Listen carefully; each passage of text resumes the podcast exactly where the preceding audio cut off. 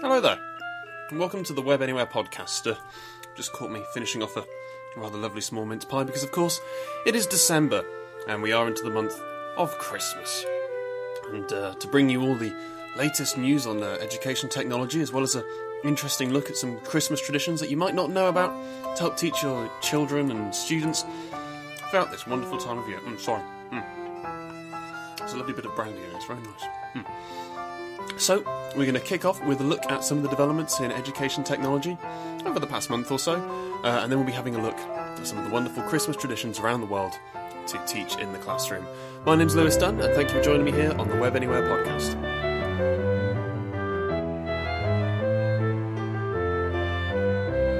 Well, December has been an interesting month, and indeed, since we last left you, there's been some wonderful developments. Uh, for example, uh, the Pi Zero has recently launched into the world, and for those of you not in the know about that, that's basically a very tiny computer that's designed to help teach people how to code and use real hardware in the real world to be able to get technology to do incredible things. Uh, the most amazing thing about the Pi Zero is that it costs roughly £5. It's an incredibly small, incredibly cheap device, and it was in fact given away for free on the front cover of the MagPi magazine. Uh, indeed, that was so popular it sold out um, before 10am of the day it was launched. Uh, but we think the Pi Zero here at Web Anywhere is a sign of some really good things because it's technically uh, a rival to the BBC Microbit, which is a free computer that was handed out to students uh, all the way across the country in year seven as a way to help teach them code and program. And we think that the BBC Microbit has a wonderful gateway effect on teaching children how to use computers in the classroom and learn how to code. And that the Pi Zero represents the step up from that uh, once they've mastered using the Microbit. Uh, for example, the Pi Zero is a much more powerful computer than the Microbit. Uh, but what's quite interesting is that although the Microbit comes with the built in software, uh, the Pi Zero is something that students are expected to go off and learn and experiment amongst themselves. And a great way to do that is, of course, to get them collaborating online with their ideas and uh, thoughts about how to create different pieces of software for the Pi Zero. And we think it's a fantastic idea, uh, so much so that uh, if you can go onto our uh, blog, you can take a read of an article that I put together called Why the Pi Zero Matters to Teachers. And I think it's sort of looking at a general philosophy of teaching computing in schools that I think that this sort of thing uh, encourages and improves on. Uh, one of the things that's so appealing about this is because it's such a cheap device, it doesn't really cut anybody out of the curriculum. It means that everyone has a chance to experiment and work with technologies that can in future uh, make them incredibly successful in the world. And it's wonderful to see that companies like uh, Raspberry Pi are working with uh, smaller technologies and taking into account that not all children have the same benefits as each other. So, in terms of a stocking stuff for this Christmas, if you've got any ideas of any tech minded kids who'd really want something that they could experiment and fiddle with, the Pi Zero uh, to me looks like a fantastic idea. And of course, it's a really good idea to make sure that they're in a supported network whereby their experimentation goes noticed. So, it might be worth having a look at ways that students can share and collaborate online with various different uh, sharing softwares.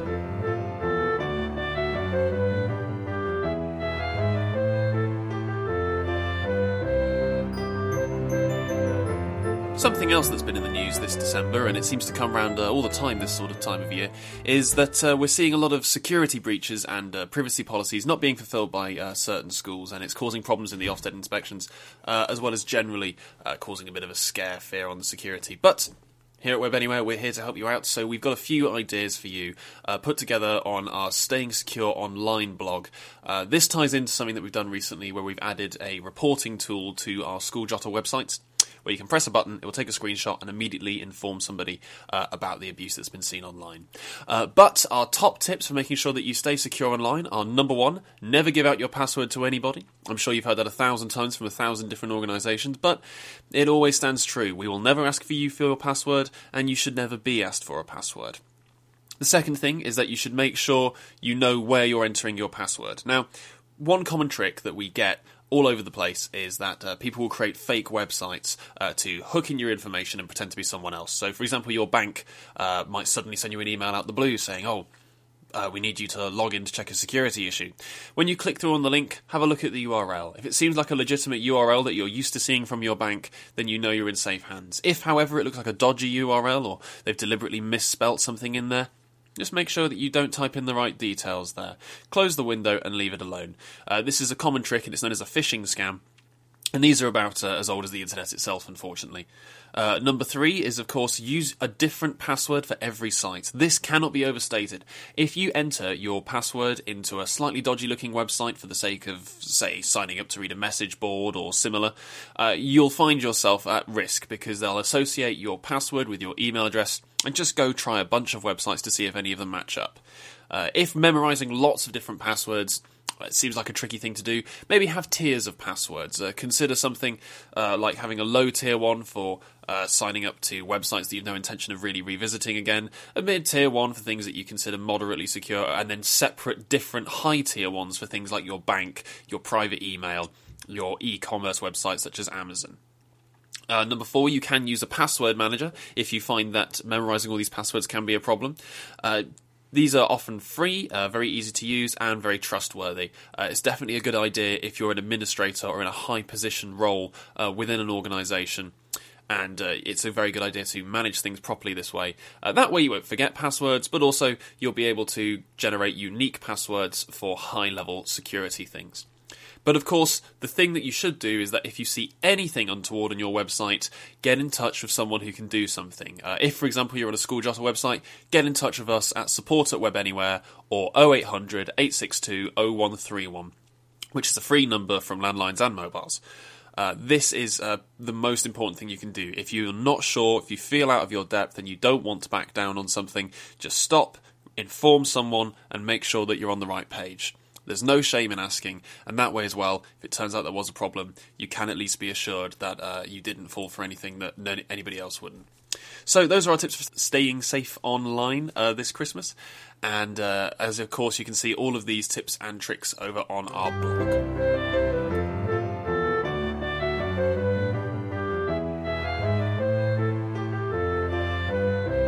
So that just about wraps it up for the education news side of things, but uh, well, it is December, isn't it? And it's the time of year when we all like to snuggle round the fire with some stockings, uh, jumping onto online shopping in the hopes of finding that gift we need last minute in order to appease the children.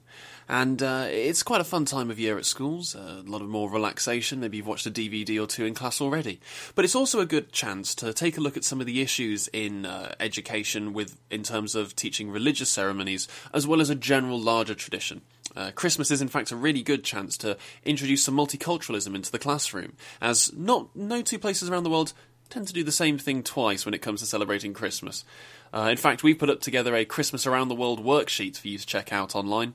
But uh, just for fun, let's have a look at some of the Christmas traditions around the world that you might not know about. So, uh, for example, did you know that in Australia, uh, when it comes to getting around there, Santa puts the reindeer to one side, uh, gets out a surfboard, and uh, he'll surf along the coast as well as using uh, a sled full of six hot boomers, which is another way of saying six kangaroos. Uh, Australia, of course, adopting its customs there from a rather interesting tradition of it being summer over there uh, during uh, the Christmas season. Uh, other countries have some interesting ones. Did you know, for example, in China, on Christmas Eve, they give each other apples in coloured paper uh, because the word silent night in Chinese sounds very similar to the word apple. Uh, and so they believe this is a, a fun tradition for the Christian population of China to join in with. Uh, other interesting traditions include Iceland's the Yule Lads, who are ten mischievous uh, young sons of trolls who will run into town and cause all kinds of mischief. Uh, they do things like disturb the sheep, uh, steal people's shoes, and do all kinds of mean and fun, silly things. Another country with some traditions that we might find a little bit uh, strange include Argentina, who, similar to Australia, get hot weather around this time of year. So, what you'll find is that they'll actually have their Christmas dinner on Christmas Eve at around 10 or 11 pm, and uh, it may in fact be served in the garden or as a barbecue. Uh, they tend to have more uh, larger selections of dishes there. For example, they do have roasted turkey, just like us, but they might have roasted pork. Uh, and in northern Argentina, some people might even have roasted goat with uh, stuffed tomatoes, salads, and uh, a Christmas bread pudding like pan dulce or a panettone. Uh, so all sorts of fun different traditions around the world. And like I've said, you can jump online to our blog and take a look at some of the resources we've put together uh, to come up with a quick match-up lesson plan of different Christmas traditions around the world. Uh, I've had a lot of fun researching them, and I think it'll be a lot of fun to teach in the classroom uh, as we build up to the Christmas holidays.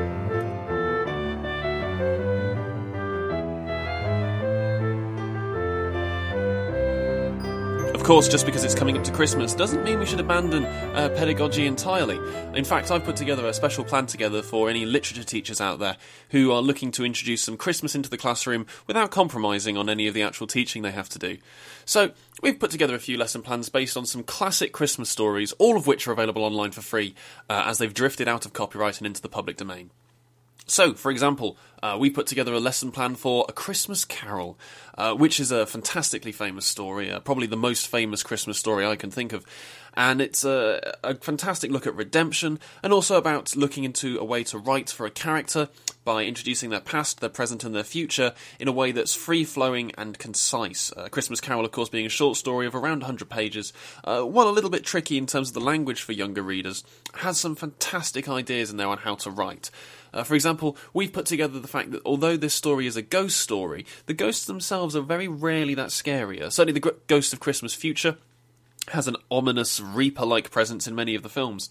But the true horror of the story, for Scrooge at least, has less to do with the supernatural element and more to do with the uh, haunting of the past, as it were. So we've put up together some stuff on how you can look into that and get students to write a short story about their own visits from the three ghosts and what maybe they had learned from them.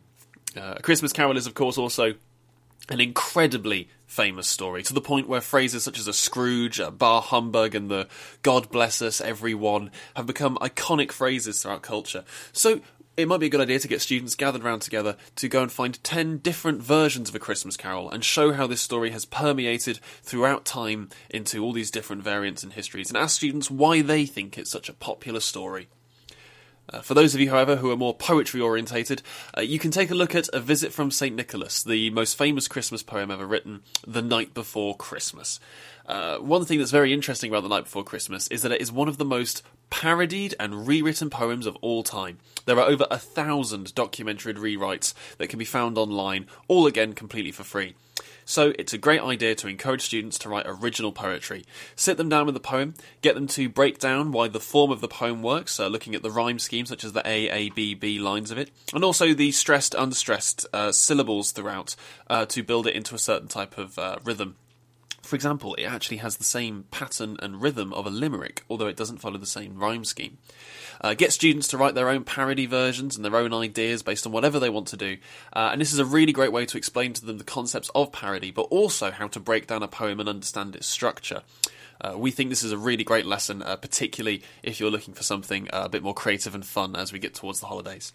And the final one, and this is a slightly more obscure story, but uh, a charming one nonetheless The Tailor of Gloucester by Beatrix Potter. Uh, now uh, completely in the public domain, so can be found online completely for free.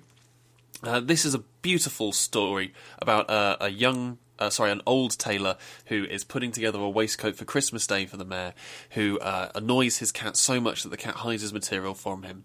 Uh, but in the night, mice come to save him by fixing the work for them. Now, this is a lovely story to tell children. Uh, it's wonderful, heartwarming. It shows how mercy can be a, something that saves you in the end, even if in the short term it causes you problems. Uh, but it's also a very good example of uh, anthropomorphism. Uh, the mice in the story make themselves clothes from the uh, cutaways from the main fabric. And it's an interesting way to get children to look at how, by humanizing animals, we can relate to them stronger and we can create stories uh, based around the characteristics of animals being combined with the characteristics of humans. So uh, definitely something worth checking out. And uh, if you've never read the story of the Tailor of Gloucester, it is in fact Beatrix Potter's favourite of her stories, and is an absolutely wonderfully charming little thing. So, those are our suggestions for literature teachers this Christmas. Uh, if you yourself are a teacher out there and you've got any good ideas, uh, you can email us at uh, education at webanywhere.co.uk. Uh, send in any ideas and lesson plans you've got, and uh, we might well talk about them on the podcast and put them up onto our blog. Well, that just about does it for this month's podcast. Uh, thanks very much for listening, and uh, a Merry Christmas and a Happy New Year to you all. Now, if you, you don't mind, I think I can see some mulled wine being poured into a pan on the stove, and, uh, well, it's coming up to Christmas. I think I've earned myself a little bit of a tipple, if nothing else. Um, if you've enjoyed the show, please do subscribe. You can find us on iTunes and SoundCloud. And, of course, uh, If you're uh, listening to the podcast and uh, you need any help with your education or technological needs, uh, feel free to get in contact with us at webanywhere.co.uk. Uh, we'll be here all next year as well to look at more uh, ways that we can help you guys out with uh, lesson plans and technology in the classroom. But until then, I think it's time that I shut down the computer, got myself a glass of that mulled wine, and sat down in front of a Muppets Christmas Carol. My name's been Lewis Dunn. Thanks very much for listening to the Web Anywhere podcast.